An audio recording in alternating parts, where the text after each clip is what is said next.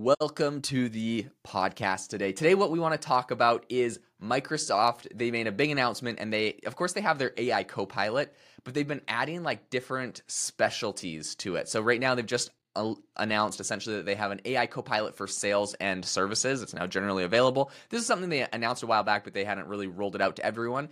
Um, I want to talk about some interesting things from this product. But the first thing I want to say is uh, this announcement essentially came from Satya, the CEO of Microsoft, he tweeted and said, excited to announce the general availability of Copilot for sales and Copilot for services as we continue to extend Copilot to every role and function. Okay, a couple things I want to highlight. Number one, if you're in sales, or I mean, everyone is always selling products, so there's a lot of really cool functionalities you can use while you're trying to um, help sell your products, services, whatever your business is through this. But the other thing I want to highlight is I want to highlight the strategy they're employing. I'm going to get into kind of what this does, but I just want to high level talk about the strategy. And that is that they have this general like AI thing, and now they're repackaging it as a bunch of special things. Like it's like Copilot for sales, Copilot for services, Copilot for developers, Copilot for, and it's just like they they add like a little extra something into it and now they spin it as something different when you are creating your business or when you're creating when you're interested in creating ai tools or anything. This strategy is so powerful where you essentially can take one product maybe add a little to a little bit to it and then make it like niche specific and by going niche specific you can charge more for it. You get people that are specifically looking for you know sales solutions. I just think this is such a amazing spin on this. I don't know. What are your thoughts jamie yeah, I mean, so I have I have a friend actually uh, who recently got laid off from a tech job, and he's always had a like a side gig of marketing, and so he'll do like websites for people, and just with all this new AI stuff that's coming out for businesses, I think you know really in in my mind what he could do is is take it not just we're not just going to do marketing for you, but we're going to help you with your sales, we're going to help you with your conversion rates, um, you know, all through AI um, through some of these these tools like. Um, you know, I think about, you know, sometimes when you go visit, you know, a doctor or something or a dentist and you tell them something about your life personally and you come back six months later and they remember it. They, they probably just wrote it down after you left, but still like yeah. the fact that they remembered is like crazy and, and it makes a big difference. So with sales, you know, if you could have an AI tool like Copilot summarize the meeting you had with someone and, and you know, remember important personal details, that's really going to help your sales, I think, you know. So all that to say, I feel like as as a marketer, you know, some of these AI tools, if you can tie them together, like you said, you're going to be able to offer more to the customer uh, and create more value and make more money. A hundred percent. I want to illustrate just like one. Okay, I want to get into the the the features of this because I'm sure a lot of people are interested. But like last thing on this, just the strategy that Microsoft is employing here by essentially like spinning up new versions of specific niche areas for their Copilot, I think is so smart. And one area that I've specifically done this before in the past, as a lot of people know, I um, I make money every month from Spotify and Apple Music. It's just something I set up when I was in college. I haven't messed around with it too much, but it was a project I did, and I, I still get royalties, a couple thousand dollars every month from it. But um, one thing that I did there was I literally got someone playing just like relaxing piano music. I had a friend, he's just good at playing piano music. I just record him playing piano music for a couple hours because he just would do that for fun anyways, and he could just you know whip things out of his brain and play it.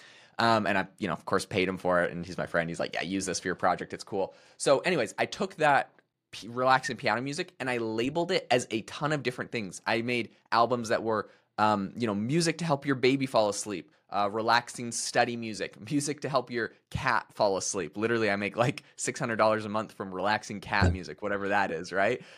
Um. I made some that was like, uh, I made some that was like, yeah, so uh, meditation, spa, like okay, so tons of different areas. It's literally the same content. I'm just packaging it different ways because I know that someone's going to go to Spotify and be like, "I'm studying. I need relaxing study music." They're going to type that in and they're going to find my thing. But they're not going to click on my relaxing cat music if they're looking for relaxing, you know, study music. So I, I did all these different areas. Some of them worked out really well. And I think that's what Microsoft is doing. They have like essentially the same core functionality. It's useful for everyone. And maybe they add a couple extra little sales features in there to call it Copilot for sales. But really, it's the underlying Copilot functionality they're doing. Anyways, so I just think niching it down makes it so that you can capture so many more, so much more of the market.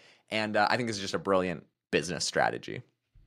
Yeah, absolutely. I mean, so they have Copilot for sales and Copilot for service. So, you know, depending on what a company's looking for, maybe they don't care to have the sales thing, but they do want to have a really great chat bot based around, mm-hmm. You know, their product or service. So then they could go to AI Copilot uh, for service and and and find that. So yeah, kind of like you said, they're breaking it up. It all kind of is does it all kind of is the same AI model, but um, used for different things, which is really smart on their part. 100%. Okay, I want to break down a couple of the capabilities of this for people that are curious or interested or might want to use this.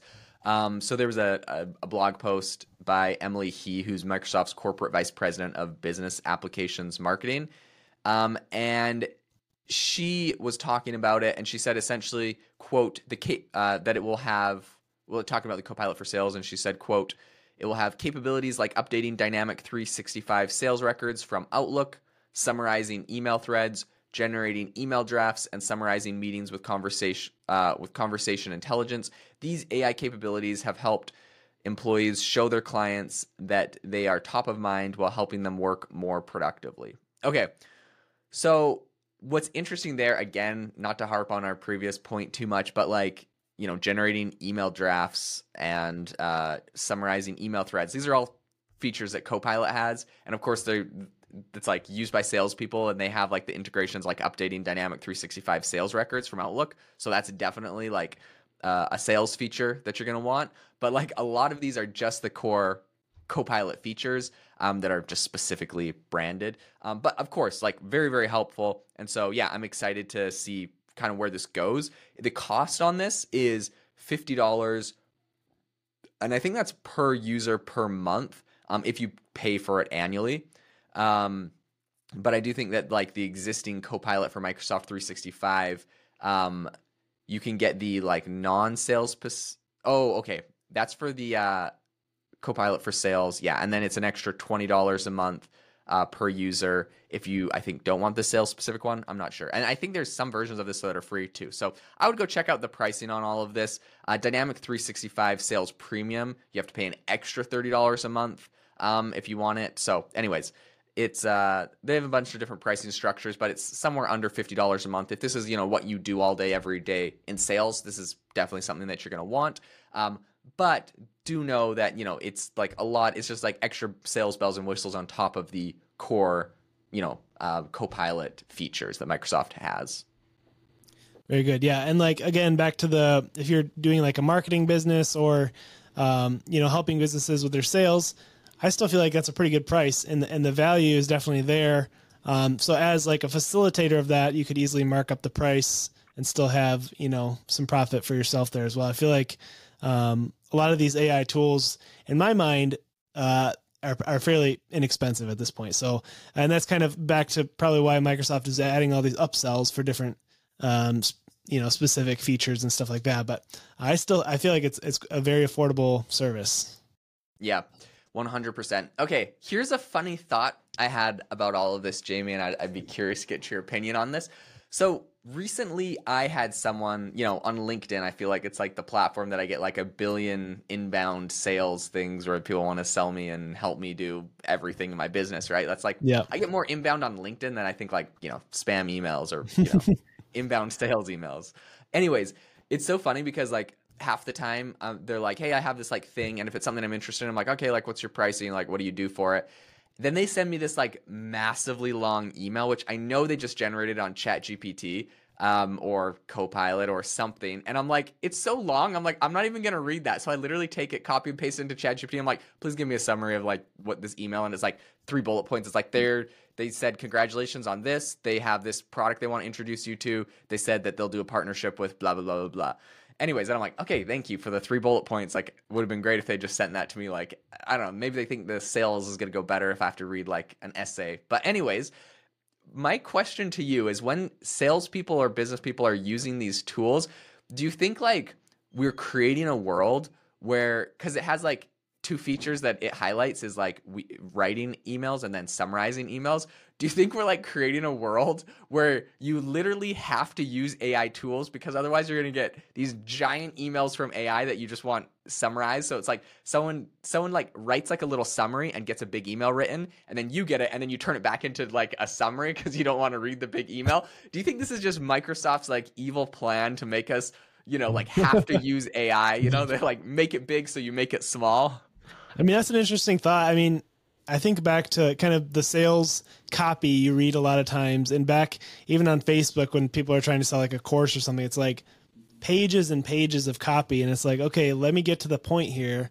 Um, and now with AI, you're going to have even more of that noise. So you will. I mean, I I do think it's a reality that you're going to want to have an AI summarizer, you know, on on hand for for a lot of things, from emails to uh, sales, and then even further, I feel like you know all these uh, voice bot like Amazon Alexa, they should integrate AI tools so they can summarize and just read them emails to you, so you don't have to sit there and read through all the stuff. But that's just 100%. percent Yeah. So I mean, at the end of the day, it's I mean that's just a that's just a funny thought, but I think there's a lot of really cool features in this, and inevitably you're going to need it because now you're starting to get really big inbound uh, sales emails. But I think there's a lot of really cool features in this, and I think the strategy that Microsoft is employing here um, by taking a core functionality and then spinning it into different niches is absolutely brilliant. Um, and so I hope that you know that you can hopefully find ways to apply this to your business because I've done it and it's been really successful in the past. So, really excited about uh, that direction and that takeaway. If you enjoyed the podcast today, if you could do us a massive favor, I'm serious, like this is a massive favor. If you could leave us a review, it would mean literally the world to us. Jamie might cry. I don't know. I will definitely be appreciative. Might. We read every review and we love them.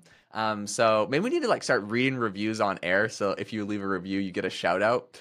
Um, Nice. Yeah. Oh, it- it's I'll it's like uh, what are the shows where people like they submit like emails? You know, it's like listener questions or whatever. You have to submit your questions in a review. we'll Oh, read yeah. your reviews on air. That that might be the next thing. If you guys have a question for us, please submit it in a review.